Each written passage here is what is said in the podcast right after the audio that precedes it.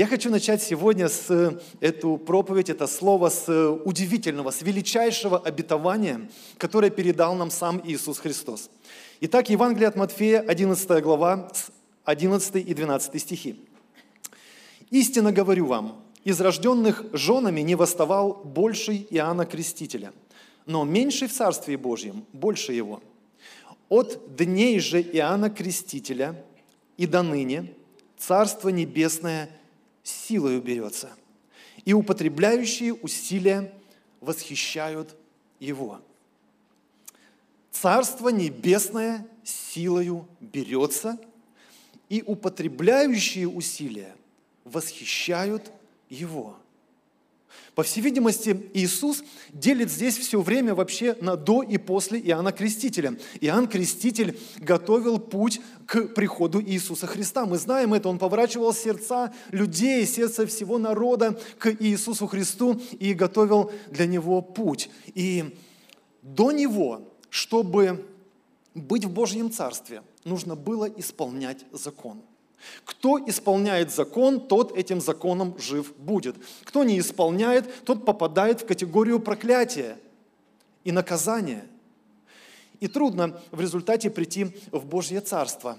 У Иоанна Крестителя это получилось. Он преуспел в том, чтобы исполнять закон, и Иисус отмечает это и говорит, что из рожденных женами он больший. У него получилось просто супер. Он старался, у него получилось, он это смог.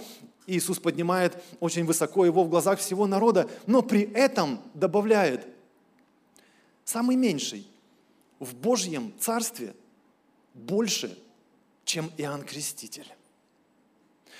И он показывает, что наступает это время, когда будут подниматься эти люди, которые будут больше даже, чем Иоанн Креститель. Такое ощущение, что он предлагает какой-то лучший путь, он даст, скорее всего, какие-то новые, лучшие возможности, в результате которых человек сможет быть больше, чем даже Иоанн Креститель, который исполнил закон лучше, чем все, кто были до него. И при этом Иисус говорит, если теперь ты хочешь быть в Божьем Царстве – то тебе надо прилагать усилия. И все? Интересно очень. А закон? А перед нами стоит Иисус Христос, о котором сказал тот же Иоанн Креститель, что вот идет Агнец Божий, который берет на себя грехи всего мира – Итак, Иисус взял на себя грехи всего мира, чтобы подарить нам прощение грехов, потому что мы не знали закона и не исполняли его. И в глазах Божьих были все грешники, которые заслуживали наказания и вечной погибели. И вот теперь Иисус, который пришел, чтобы взять это наказание на себя, Он говорит, теперь, если ты хочешь быть в Божьем Царстве, начинается новое время. Тебе нужно приложить усилия. Тебе нужно приложить усилия. И тогда ты будешь в Божьем Царстве. И больше ничего не показывает. Он говорит, кто будет прилагать это усилие, тот восхищать будет свою жизнь, просто хватать, брать. Это Божье Царство. Итак, усилия. Мне сегодня хочется поговорить об этом усилии, про которое говорил Иисус Христос. И не торопитесь побросать в меня мысленно камни, э, потому что э, я знаю, что многие утомились уже прилагать усилия и устали уже вообще, и уже кто-то изнемог просто. я хочу прочитать вам еще одно место Писания, которое э, находится чуть ниже, прямо в этой же 11 главе Евангелия от Матфея. И вот что здесь говорит Иисус. «Придите ко мне все труждающиеся и обремененные, и я успокою вас. Возьмите иго мое на себя и научитесь от меня, ибо я кроток и смирен сердцем, и найдете покой душам вашим, ибо иго мое благо, и бремя мое легко. Господи, ты недавно совсем говорил, что Царство Небесное усилием берется. Теперь ты говоришь, придите ко мне, все труждающиеся, все, кто устал уже бороться, все, кто устал прилагать это усилие, и вы найдете покой душам вашим, потому что бремя мое легкое, не тяжелое. Итак, вопрос. Господи, так все-таки усилия, борьба или покой. Каким образом нам быть в Царстве Божьем? Какая роль у нас в этом? Друзья, я хочу сказать вам то, что думаю, что здесь идет речь об усилии, чтобы прийти к Иисусу Христу. Вот что я здесь увидел и хочу предложить вам. Я думаю, что Иисус говорит об этом усилии, которое нужно будет приложить каждому человеку, чтобы прийти к Иисусу Христу. Но как только ты пришел к Нему, ты получишь тот покой, о котором говорил Иисус. Послушайте, что говорит апостол Павел во втором послании Тимофею в 4 главе в 7 стихе.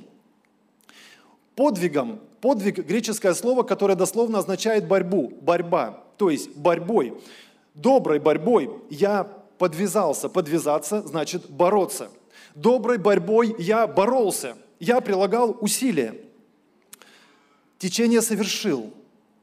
Не проплыл по течению, я совершил течение. Знаете, чтобы рыбе плыть против течения, ей нужно прилагать усилия. Мертвая рыба, она плывет по течению, она не может приложить усилия. Апостол Павел говорит, я не плыл по течению этой жизни, я прилагал усилия, я боролся, и течение совершил, свое течение совершил против течения этого мира.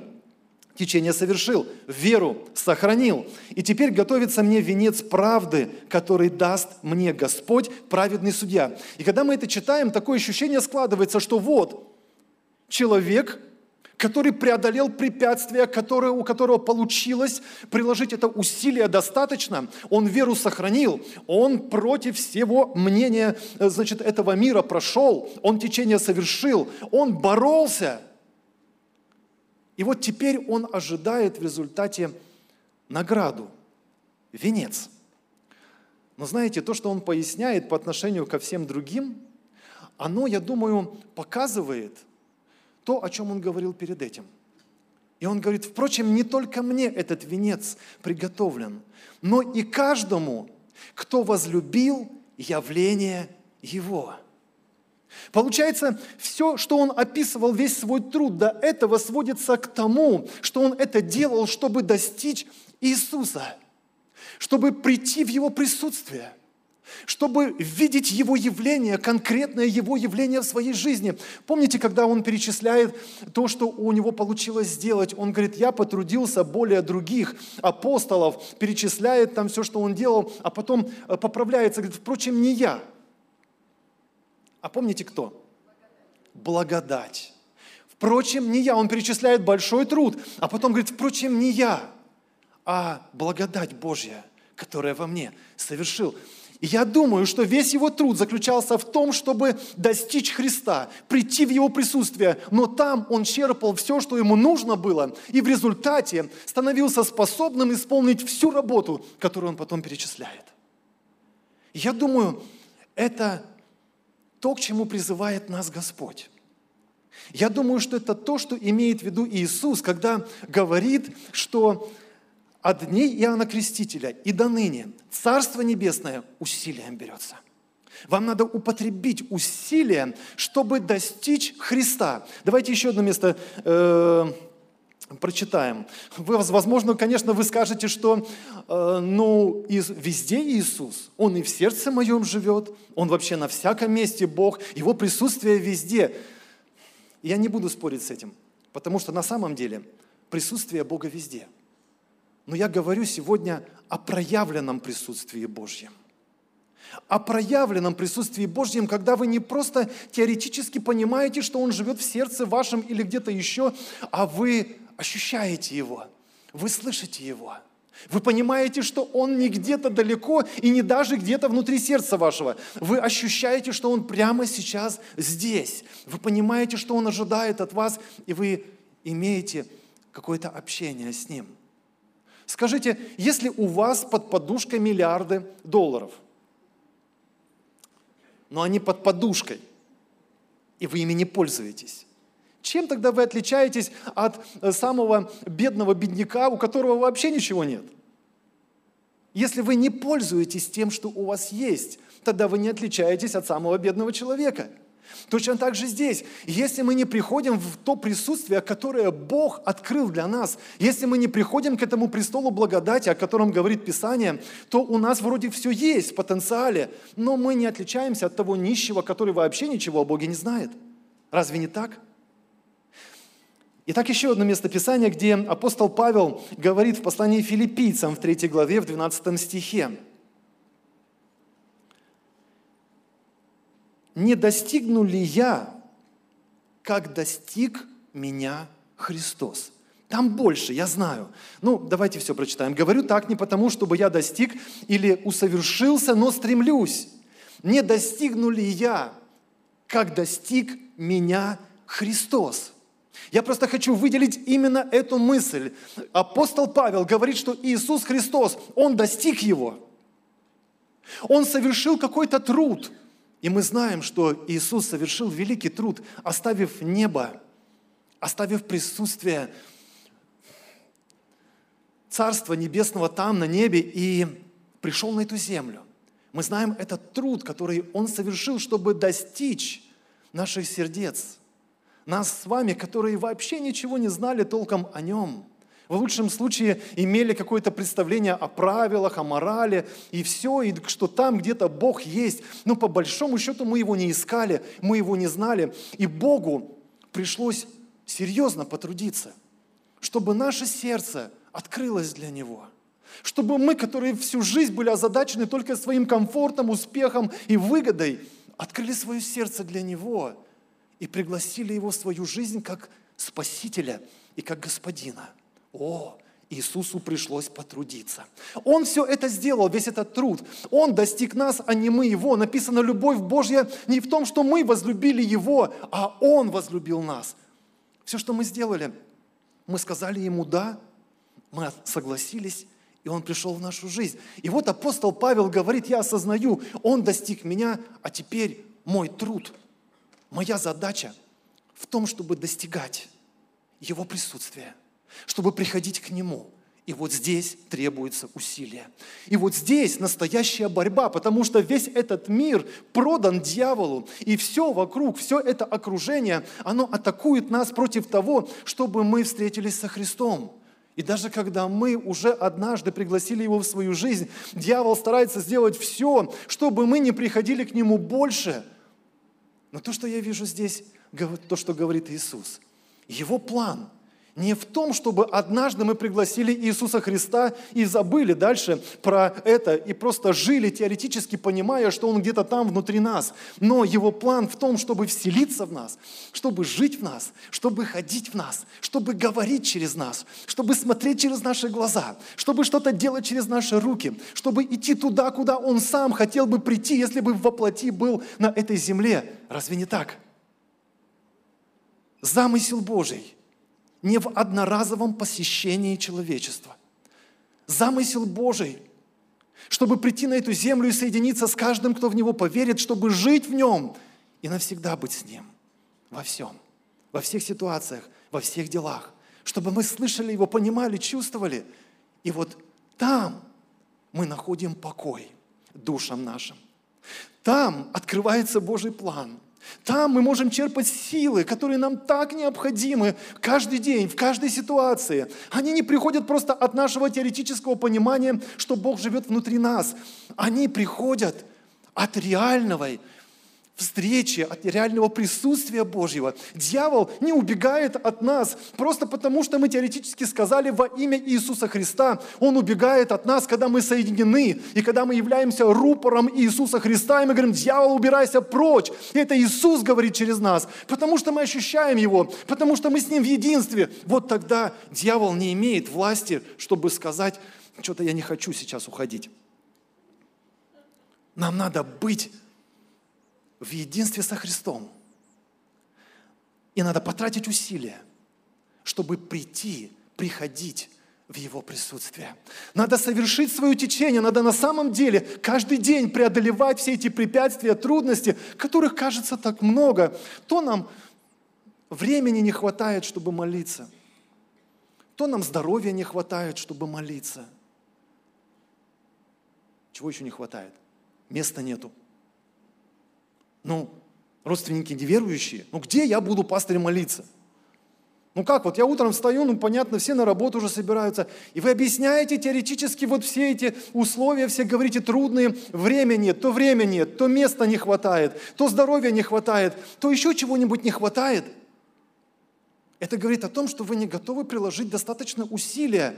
Ну хорошо, но если вы не готовы приложить достаточно усилия, вы остались просто в теории, что Бог живет внутри вас. Оно по факту и так – но это как будто миллиарды под подушкой, которые абсолютно не приносят вам никакой пользы. Вот факт. Вот один из многих-многих фактов, которые описаны в Библии и которые являются для нас обетованием. Послушайте. Первое послание Петра, 2 глава, 24 стих – он грехи наши сам вознес телом своим на древо, чтобы мы, избавившись от грехов, жили для правды. Двоеточие. Ранами Его мы исцелились. Кто может сказать аминь? Ранами Иисуса мы исцелились. Это состоявшийся факт. Это правда. Сколько из нас сегодня пользуются этой правдой? Сколько из нас сегодня могут свидетельствовать о реальных чудесах, которые мы читаем на страницах Писания? Я вам хочу сказать, нет, я сначала хочу вас спросить. Скажите, а где люди, о которых мы читаем на страницах Нового Завета, получали исцеление? Где? Где они получали исцеление от Иисуса Христа? Где? Какой трудный вопрос. Кто сказал? Молодец. А они, Лиза сказала. Нет, ну ладно. Люди, которые получали исцеление от Иисуса Христа, они получали его, не догадаетесь, возле Иисуса Христа. Понимаете, как сложно? Они получали его возле Иисуса Христа. Иисус не молился особыми глубокими молитвами, чтобы исцелить кого-то. Он прикасался к ним.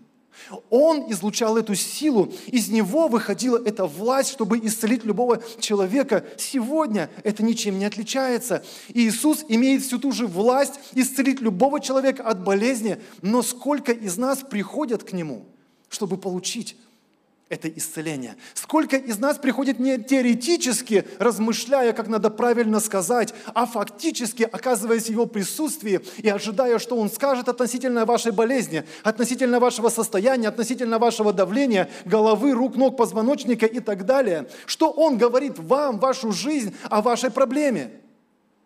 У, я не знаю. А сколько усилий вы приложили, чтобы прийти в Его присутствие с этим вопросом? И вот это, я думаю, что главный вопрос. Все люди, которые получали исцеление от Иисуса Христа, они получали его рядом с Иисусом Христом. Либо ответ, как, допустим, отец, который просил за своего слугу, э, сына, или человек, который за слугу своего просил, или мать за дочь. Да, дети были на расстоянии, но родители касались Христа. Сегодня ответственность родителей – чьи дети еще не могут сами по каким-то причинам достигать присутствия Божьего, родительская ответственность приходить к Иисусу и получать от Него эти ответы, получать от Него эти слова, которые вы передадите своим детям, которые вы будете провозглашать в жизнь своих детей. Каждый человек, который получал ответ от Иисуса Христа, он его получал рядом с Иисусом Христом. Как и тогда, так и сегодня есть масса препятствий, которые стоят на вашем пути, чтобы не позволить вам этого сделать.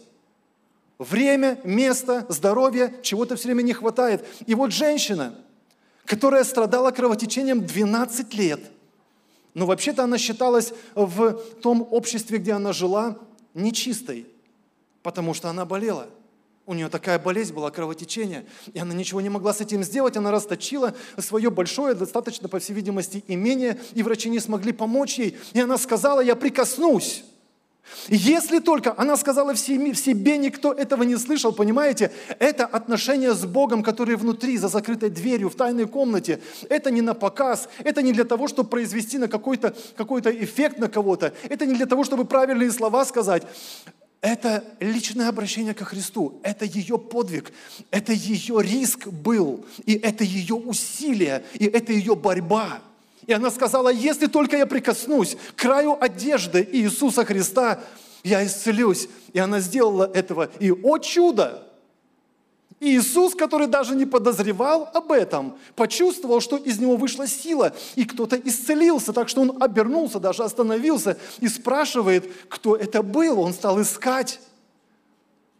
Вам не кажется это удивительным? И разве не об этом говорит Иисус Христос, что Царство Небесное усилием берется, если ты будешь употреблять это усилие, чтобы достигать Его, чтобы приходить в Его присутствие, то это Царство Небесное станет твоей реальностью.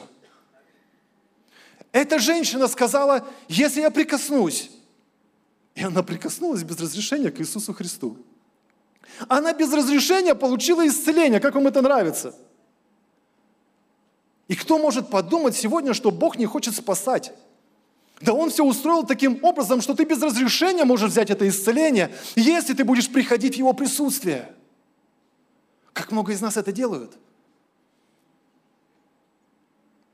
Дорогие, я думаю, что это именно то, что предлагает нам сегодня Иисус Христос. Знаете, когда человек приходил к Иисусу, то, что мне тоже в глаза просто бросается, когда я читаю Новый Завет. Сколько вы видели одинаковых исцелений? Сколько вы видели просто какого-то шаблона, по которому Иисус говорил, а, вот это работает, вот это будем делать. На всех плюем, на всех слепых плюем. Подходите, следующий, следующий. Где? Или так, все сухорукие, быстренько протягиваем руку, очередь такая, все пытаются, значит, это протянуть. Где такое? Нет. Понимаете? Каждый человек, который приходил к Иисусу, получал свое индивидуальное. Он получал свое личное. Сегодня большинство, множество, не буду говорить большинство, христиан копируют просто то, что мы уже видели. Но Бог творит все новое. Разве не так? Кто может похвастаться одинаковыми отпечатками пальцами со своим соседом? Да ладно соседом, обойдите весь мир. И вы не найдете такого же, как вы. Вы особенная личность. Вы особенная индивидуальность. И у Бога есть ответы лично для каждого, для каждой из вас. Особенные, уникальные, просто неповторимые. И книг не хватит, чтобы потом вписать все эти ответы, но там на небесах мы будем вечно любоваться, как мы достигали, как мы прилагали это усилие, чтобы достичь Христа, и как Он, который творит все новое, давал нам ответы особенные и индивидуальные. Религии это очень не нравится. Вы помните слова, которые говорили родственники? Родственники или друзья это были, или просто священнослужители, которые там были рядом с Захарией, я не знаю. Но помните, такой человек Захария, опять же, это отец Иоанна Крестителя. Пожилой уже человек, написано в преклонных летах, вместе со своей женой Елисаветой. Оба в преклонных летах, то есть пожилые люди, которые всю жизнь мечтали о ребенке. А Елисавета была неплодная – и вот однажды, когда этот Захария, он был священником, и он по своей череде э, пошел в храм, чтобы молиться, и все его ждали. Вы наверняка помните эту историю. И вдруг ангел Гавриил прямо предстает, предстает перед этим Захарией и говорит, Захария, я принес тебе ответ. Твоя жена забеременеет и родит. Назовешь его Иоанном, потому что он приготовит путь Господу, он будет великим, не будет пить, курить, блудить, он будет классным, у него все получится, он сможет. Поэтому возрадуйся просто. Захария просто потерялся, в шоке, по всей видимости, там был. И он говорит, как это возможно? И он начал сомневаться. И когда он начал сомневаться, что ангелу пришлось даже сказать, все, молчи. Ты будешь до времени молчать. Иногда лучше молчать, нежели говорить. И вот он говорит, Захарий, все, лучше молчи. Ничего не говори. Захария понял, вышел, и все смотрят, а он не мой. И вот пришло время Елизавете, Елизавете родить, она рождает, э, мальчик появляется, все как говорил, ангел говорил, и они собираются дать ему имя. И все, значит, э, говорят, хотели назвать его Захарией. Ну понятно, что старенький человек уже ну, в честь отца, так и написано, в честь отца хотели назвать Иоанна Захарией. И говорят, наверное, Захарию дадим имя. Ну так-то можно понять. Пожилой человек, ну, еще не мой, под старость лет э, детей не было, а теперь он имел еще. Ну хоть это какая-то память будет, как-то, наверное, хотели помочь. А Елисавета говорит, нет, Иоанн имя ему. Они все удивлены. И знаете, удивление почему было? Они говорят, да никогда не было такого в нашем родстве. Не было у нас никого с таким именем. И они-то теперь поворачиваются к э, Захарии и говорит, Захария, ну вступись, мы так хотим назвать его в честь тебя. Ты такой хороший священник, давай назовем. Он просит дощечку и пишет Иоанн, имя ему. И написано, все дивились. Все были крайне удивлены. Они не понимали, как это так. Кто-то, возможно, возмущался. Какой Иоанн? У нас в родстве не было никогда такого. Разве не это происходит, когда мы избираем достигать Христа? Когда мы избираем идти тот путь, который Он открывает для нас. Этот путь будет для многих непонятный, необъяснимый. Кто-то будет говорить, да никогда у нас такого не было. Да куда ты стремишься? У нас все были рабочими, рабочие, и ты тоже будешь. У нас все болели вот этой болезнью, и ты будешь болеть. Да куда ты стремишься. У нас в родстве такого не было. Это голос религии, который пытается остановить это одно из препятствий на пути твоем ко Христу. Тебе надо преодолеть это препятствие. Знаете, много препятствий есть на этом пути ко Христу. Они такие простые, понятные для всех нас. Не надо много времени на это тратить. Я просто некоторые перечислю это страхи. Вам страшно потому что надо потратить какое-то время на то, чтобы идти в это присутствие, надо преодолеть что-то, вам кажется, вам чего-то все время не хватает, вам страшно. Это неверие. Трудно поверить, что то, что было, всегда вдруг может измениться. Вы рискуете онеметь, если что. Потому что Захарии трудно было поверить, что у него, у престарелого, вместе с его женой появится ребенок. Да не просто ребенок, а ребенок, который подготовит путь Иисусу Христу, Сыну Божьему. Не просто было поверить. Но послушайте, у Бога на самом деле есть что-то особенное. На самом деле есть особенный ответ для каждого из нас. Нам мешают страхи, нам мешают сомнения, нам мешает неверие, нам еще что-то мешает. Грехи какие-то, которые кажутся, может быть, чем-то таким дорогим и нужным. Нам кажется, что чего-то не хватает – но я хочу чуть больше остановиться, знаете, не на причинах, не на препятствиях, которые нам мешают, потому что они, в принципе, для всех нас понятные. Я хочу обратить ваше внимание на условия, которые я вижу, есть. На условия от самого Бога. Когда вы пытаетесь достичь Его присутствия, есть определенные условия, есть определенная в этом борьба, в этом усилие надо приложить, о котором говорил Иисус, чтобы достичь Его присутствия. И вот, значит, некоторые условия. Первое. Во-первых, осознайте, что без личности Иисуса Христа никто по большому счету вам не поможет. Без личности, без этой встречи, без этих общений, без отношений личных с Иисусом Христом никто больше не поможет никакие самые лучшие правила. Понимаете? Иисус, разделяя это время, Он говорил, что Иоанн, он самый великий в том, чтобы исполнить закон Божий. Самый великий.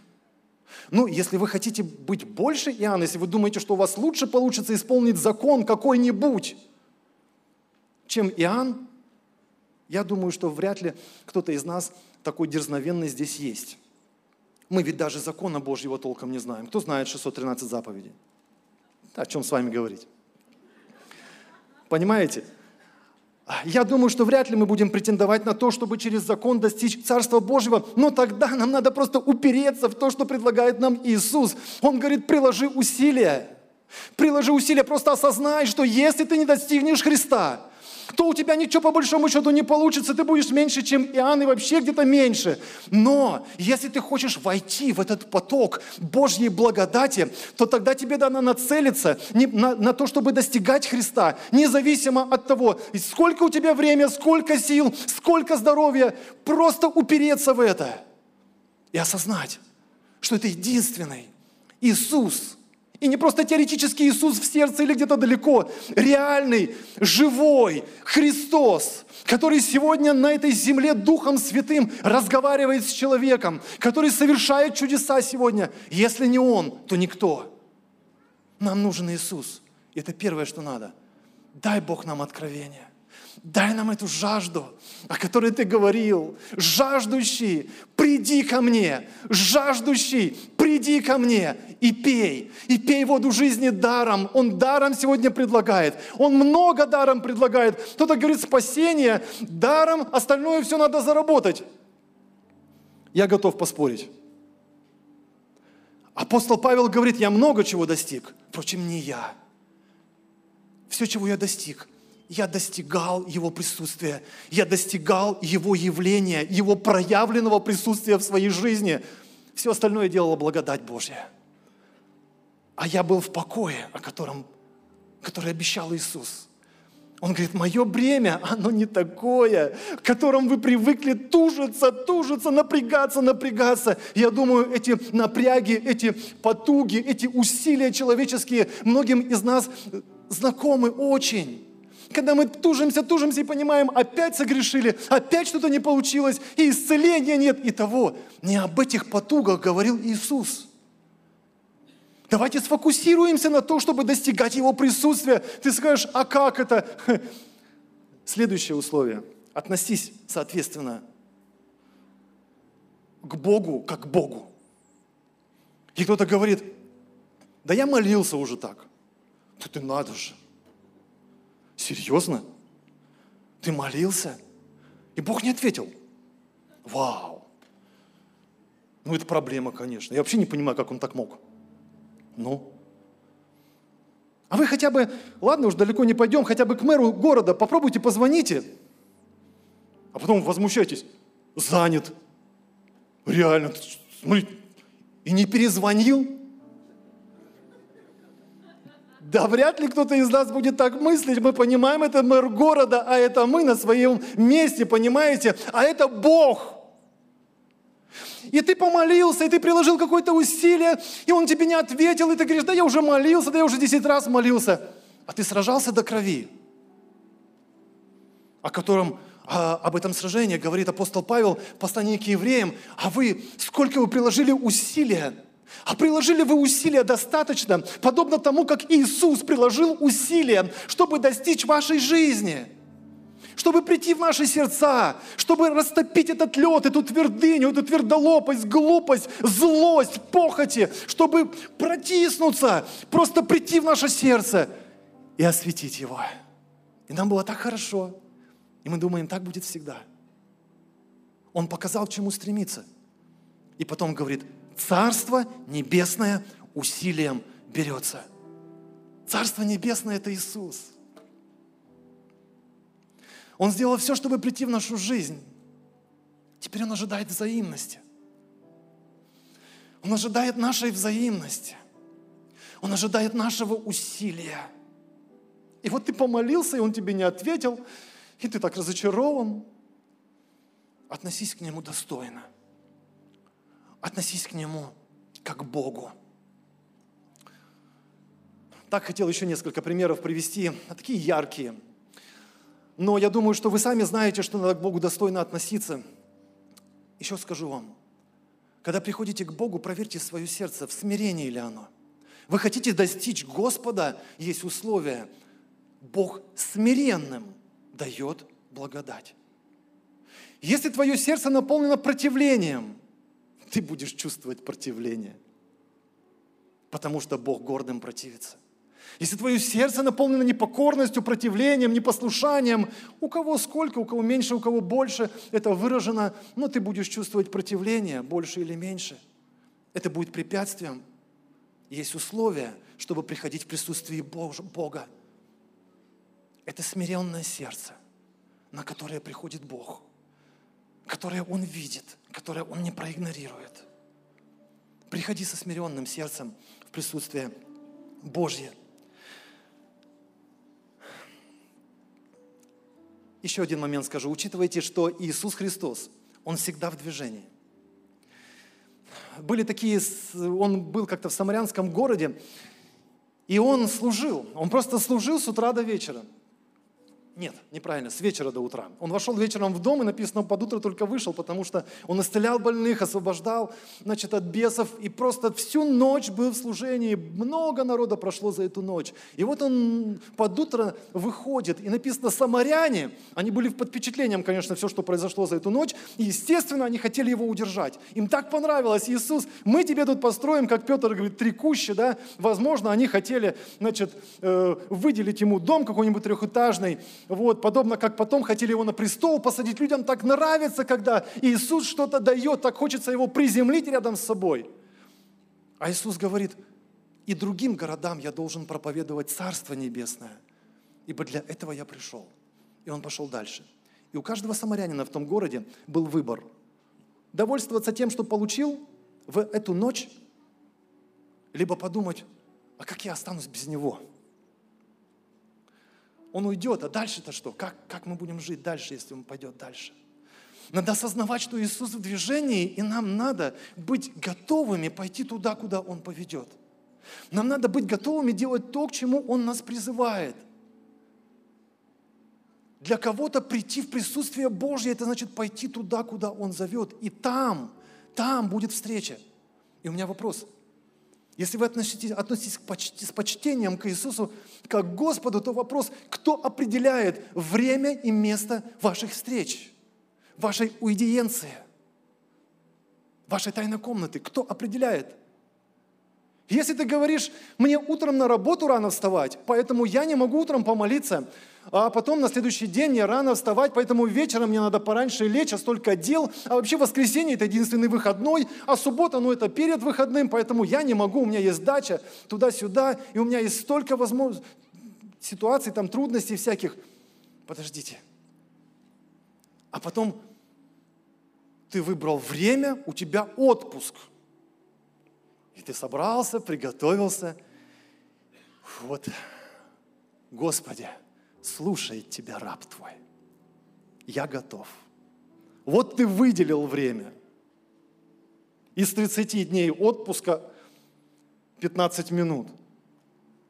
Кто определяет время и место для встречи?